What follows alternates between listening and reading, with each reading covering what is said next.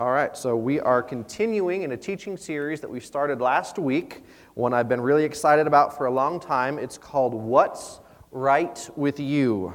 What's Right with You? People don't ask you that very often, do they? Usually they say, What's wrong with you? You know, if somebody say, What's going on? They say, What's wrong with you? But we, whoever asks, What's right with you? But as we talked about last week, this is a really important question. Um, I told you last week that this scripture from Romans chapter 12 would sort of be our foundational scripture throughout this entire series. The Apostle Paul, writing to the Christians in Rome, uh, he said this He said, Do not conform to the pattern of this world, but be transformed by the renewing of your mind. Then you will be able to test and approve what God's will is, his good, pleasing, and perfect will. I told you that the word transforming in this verse is the Greek word metamorphosis. And I told you that metamorphosis is what happens to a caterpillar as it changes into a butterfly. It undergoes this process of transformation.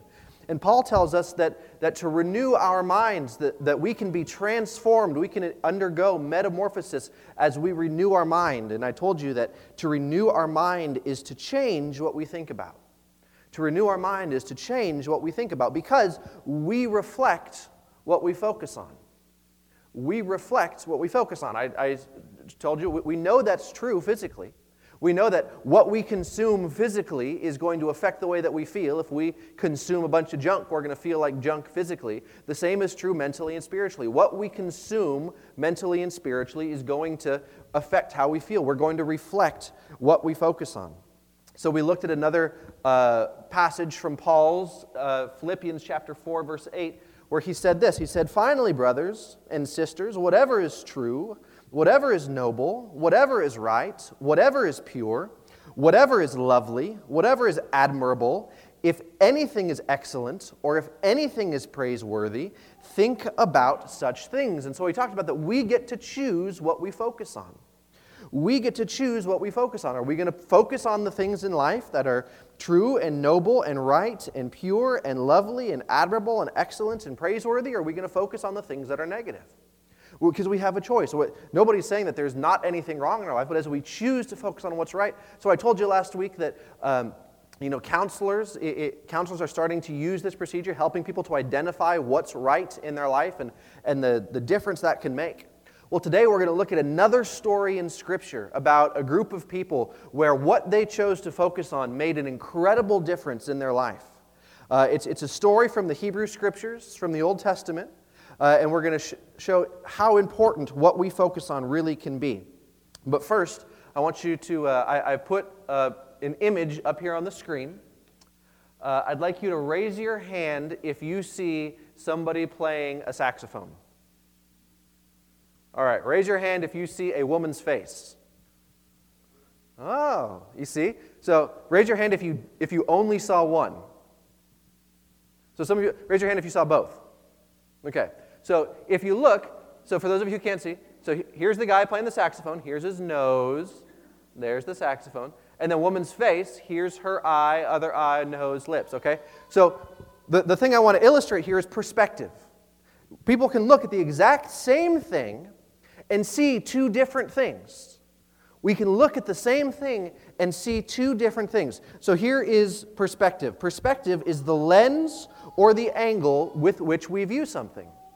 The lens or the angle with which we view something. And it's the same thing. I didn't show you two different pictures, right? I showed you one picture and you saw two different things. If you chose, if you looked with a different perspective, you could see something different. So we're going to look at a story. If you have your Bible, you can turn to Numbers chapter 13. Numbers chapter 13 in the Old Testament. I'm going to tell you a story that uh, uh, several years ago I was reading through the Bible. Uh, I was try- doing a, a, read through the Bible in a year program. And as I was reading through the Bible, I, I don't normally spend a lot of time in the book of Numbers. Uh, you probably don't either, would be my guess. But as I came across this story, uh, it, it was it was so profound. It was like I stumbled across this idea, this light bulb went off in my head that really started to shift the way that I started to look at life in the world as I, as I saw this story. So, uh, before we delve into the story itself, I'm going to give you a little bit of background info. Uh, if, you, if you're familiar with the story of the Hebrew scriptures of the Old Testament, you know that there was a man named Abraham, and God showed up to this man named Abraham, and he said, Abraham, I'm going to make you a great nation. I'm going to give you and your people this land. I'm promising you this land that your people will inherit, and, and through you, through your people, I'm going to make you a blessing for the rest of the world. Uh, and so, as the story goes, Abraham's family grows, and uh, eventually they move to Egypt because there's a famine in the land. And eventually, as their family continues to grow, the Egyptians subject them into slavery. And so, they're put in slavery for about 400 years or so. And as they're in slavery, they continue to grow still. And then God calls a man named Moses to lead God's people out of Egypt into the land that God had promised Abraham hundreds of years ago. Uh, so God rescues them from Egypt. You, maybe you've seen the movie, you know, either the, the Ten Commandments or, or the new one. Um, but you've, you've seen the movie. You know that, that Moses leads the people out of Egypt through the Red Sea. All sorts of wonderful things happen. The, these people who are called the Israelites see God work time and time and time again in their life. God parts the Red Sea. God brings them food from heaven. He just takes care of their every need time and time and time again. Uh, and so, as we're getting to Numbers chapter 13, it's getting to be time for these people to finally enter in and take the land that God had promised them. Um, and so Moses, at God's command, picks out 12 spies from among the Israelites. And he takes, tells these spies, he says, Go in, I want you to spy out the land. So we're going to pick up in chapter 17 of verse, uh, of chapter 13, verse 17 in the book of Numbers. And here's what Moses tells his people. I'll put the text up here too. Uh, Moses says, When Moses sent them to explore Canaan, he said, Go up through the Negev and on into the hill country.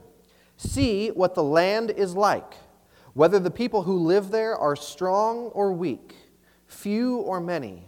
What kind of land do they live in? Is it good or bad? What kind of towns do they live in? Are they unwalled or fortified? How is the soil? Is it fertile or poor? Are there trees in it or not? Do your best to bring back some of the fruit of the land.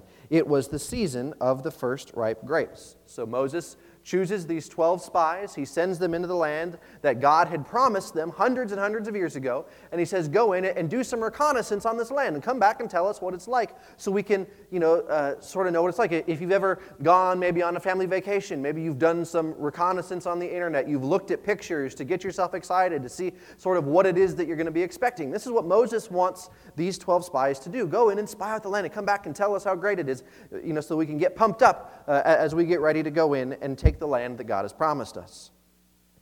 Uh, so here's what happens. As we go on, starting in verse 21, it says So they went up and explored the land.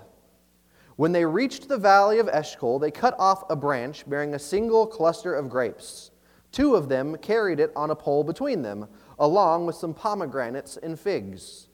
The place was called the Valley of Eshcol because the cluster of grapes the Israelites cut off there.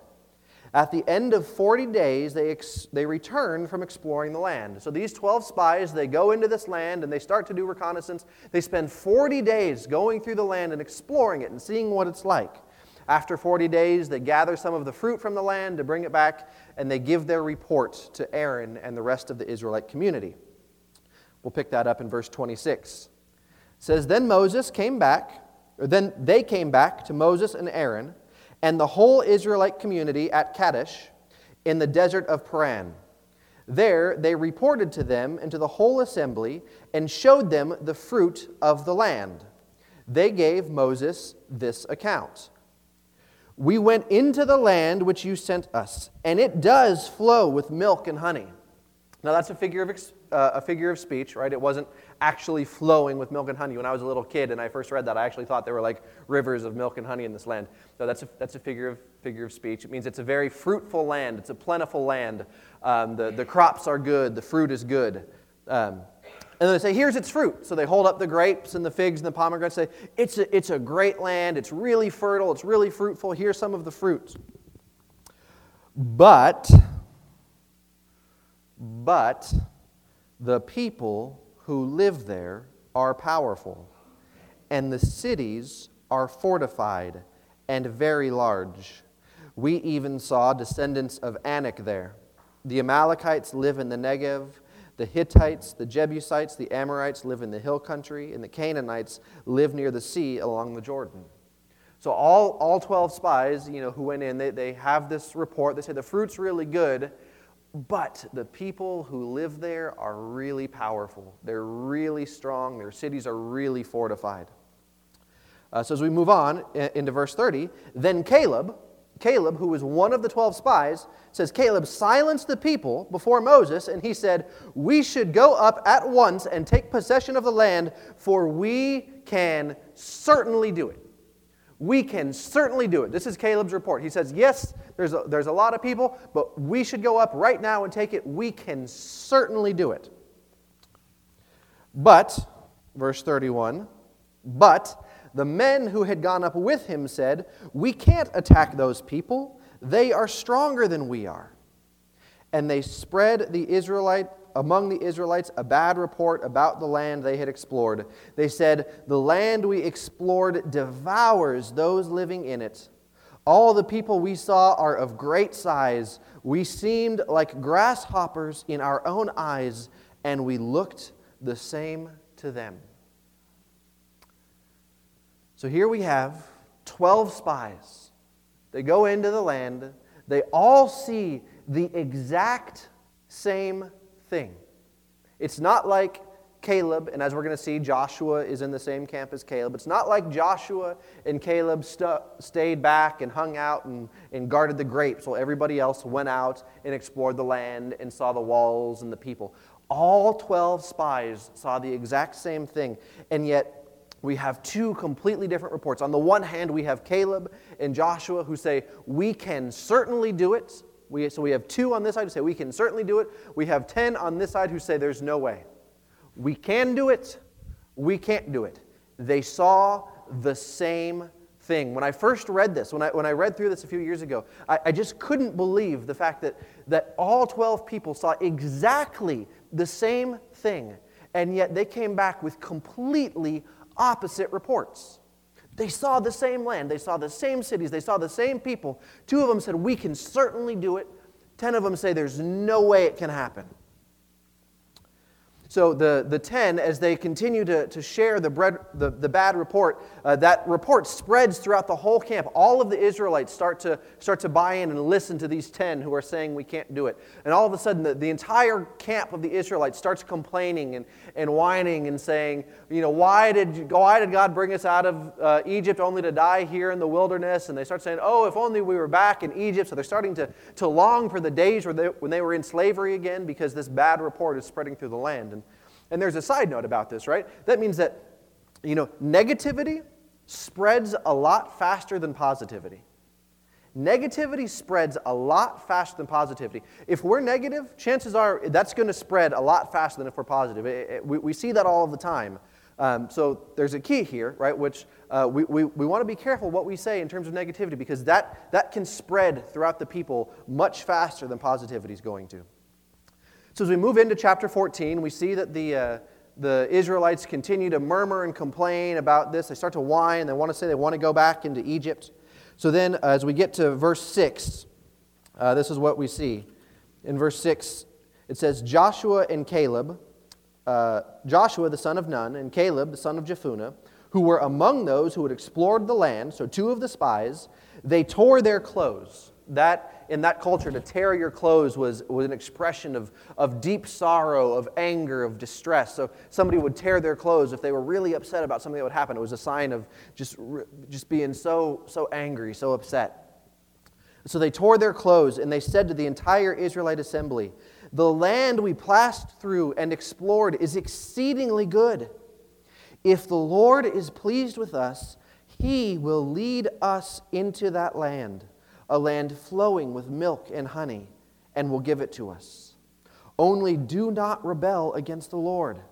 Do not be afraid of the people of the land, because we will devour them. Their protection is gone, but the Lord is with us. Do not be afraid of them. All 12 spies saw the same thing, and yet they had two completely different reports. How often does this happen in life? in business, right? The people, like the, the businesses that have been innovative and successful and that have changed the world, have been led by people who saw what everybody else says was an insurmountable obstacle. And they saw an opportunity. You drive in cars and you work on computers and you use technology, and uh, all because there was somebody who looked at an opportunity that everybody else said couldn't be done, and they said, I think we can. Somebody who saw an obstacle, saw an opportunity where everybody else saw an obstacle. This happens with our health. I see it as a hospital chaplain all the time. People who come in and, and certain people who receive uh, the same diagnosis as somebody else, and some, one person says, Well, this must be the end. Somebody else says, I'm going to beat it. Guess who beats it most of the time? The person who says, I'm going to beat it. The people who don't give up right away. This happens in war. Um, you know, I'll give you an example. There was a, a Marine a general. His name was Chesty Puller. Maybe you've heard of him. He led uh, troops in the Battle of Chosin in Korea. And uh, there's this story about how he and his troops, he had about 15,000 troops with him. His, uh, they, they were going through Korea. They found themselves surrounded by about 60,000 of the enemy troops, just completely surrounded. Chesty Puller was leading this group of Marines, and he says, I tell you what, fellas, we've got these guys right where we want them. We can shoot in any direction. Right? So instead of, instead of being terrified and, and, and, retreating and surrendering because they found themselves facing an insurmountable obstacle, he changed the perspective. He said, Listen, we've got them right where we want them. We can shoot in any direction. He says, We're not retreating, we're just advancing in a different direction. And that shift, that change in perspective eh, that that leader had as he shared that with his troops, they, they were successful. They won that battle, even though they were severely outnumbered because of their perspective in that situation. We see this all of the time. So, what was the difference? What was the difference between Joshua and Caleb and the other 10 spies? What caused two of them to say, We can certainly do it, while 10 of them said, There's no way it can happen? It was this the 10 focused on the size of the obstacles, the two focused on the size of their God. The 10 focused on the size of the obstacles. The two focused on the size of their God. Notice that, that the 10, all they could talk about was the size of the enemy how many there were, how big there were, uh, how strong their fortresses and their cities and their walls were.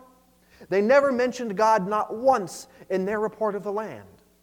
And yet, Joshua and Caleb in uh, chapter 14, verses 6 through 9, there, they talk about God over and over again, right? They say uh, in uh, verse 7 or verse 8 if the Lord is pleased with us, he will lead us into the land. Verse uh, 9 only do not rebel against the Lord. Uh, again, their protection is gone, but the Lord is with us. They, they mentioned God over and over and over again. They knew, they had seen God work for them time and time and time again in the past. They had seen God part the Red Sea. They had seen God bring down food from heaven. They knew that God had been faithful in the past, and they trusted Him to be faithful again in the future. Instead of focusing on their circumstances and their obstacles, they focused on the God who had promised to lead them through and be with them the entire time. Out of the entire group, it was only Joshua and Caleb who actually got to go in to the promised land. Everybody else had to wait in the wilderness, had to die in the wilderness until a new generation that trusted God came in. So here's the bottom line our perspective often determines our outcome. Our perspective often determines our outcome. We're going to face challenges. We're going to face obstacles. We're going to face bad circumstances. God never promises that we're going to have a problem free existence, that we're never going to face tough times, that we're never going to have uh, a bad health diagnosis, that we're never going to lose a job, that we're never going to have a financial crisis, that we're never going to have a relational uh, crisis, that we're, that we're never going to lose someone that we love. God never promises that we're going to have a problem free existence. But He has promised to be with us in and through every situation. And he's promised that he's able in all things to work together for our good for those who love him. He's promised that, that we can be more than conquerors, that we can make it through if we fix our eyes on him. We're all, there, there's always going to be problems, there's always going to be circumstances. The, the question is not, are we going to face troublesome circumstances? The, tr- the, the question is, how are we going to look at our circumstances? Are we going to see an insurmountable obstacle? Or are we going to see an opportunity to trust God in a brand new way? Are we going to see an opportunity for God to come through and bring deliverance, to, to work something in our life so that we can see Him even more, even better? Are we going to trust that the God who, who knows our name, who has called us by name and, and loves us like a father, is going to take us by the hand and lead us through? Our perspective often determines our outcome, which is why we focus on what's right, which is why we focus on the power and the presence of our God in every situation. I'm going to say a word of prayer. I'll invite Sarah and Ina back up to lead us in our final song. Gracious God, our Heavenly Father, we know that we are going to face troublesome circumstances from time to time. It's just a part of this world that we live in. We know that in the future you will restore all things and, and you'll set everything right, but in the time being, we know that we live in a world that is broken and there's pain. But we know, Father, that you have also promised to be with us. You have promised that as we fix our eyes on you, that you will be our guide, that you can work all things together for our good that you'll take us by the hand, that you'll never, ever leave us or ever, ever forsake us. So, Father, help us to shift our focus, to focus on you and your power and your presence and your goodness. Help us to look upon your face and your promises, to see an opportunity for you to come through instead of an insurmountable obstacle. Father, give us the perspective that you are with us in every situation and you will make us more than conquerors. Thank you for these things in Jesus' strong name. Amen.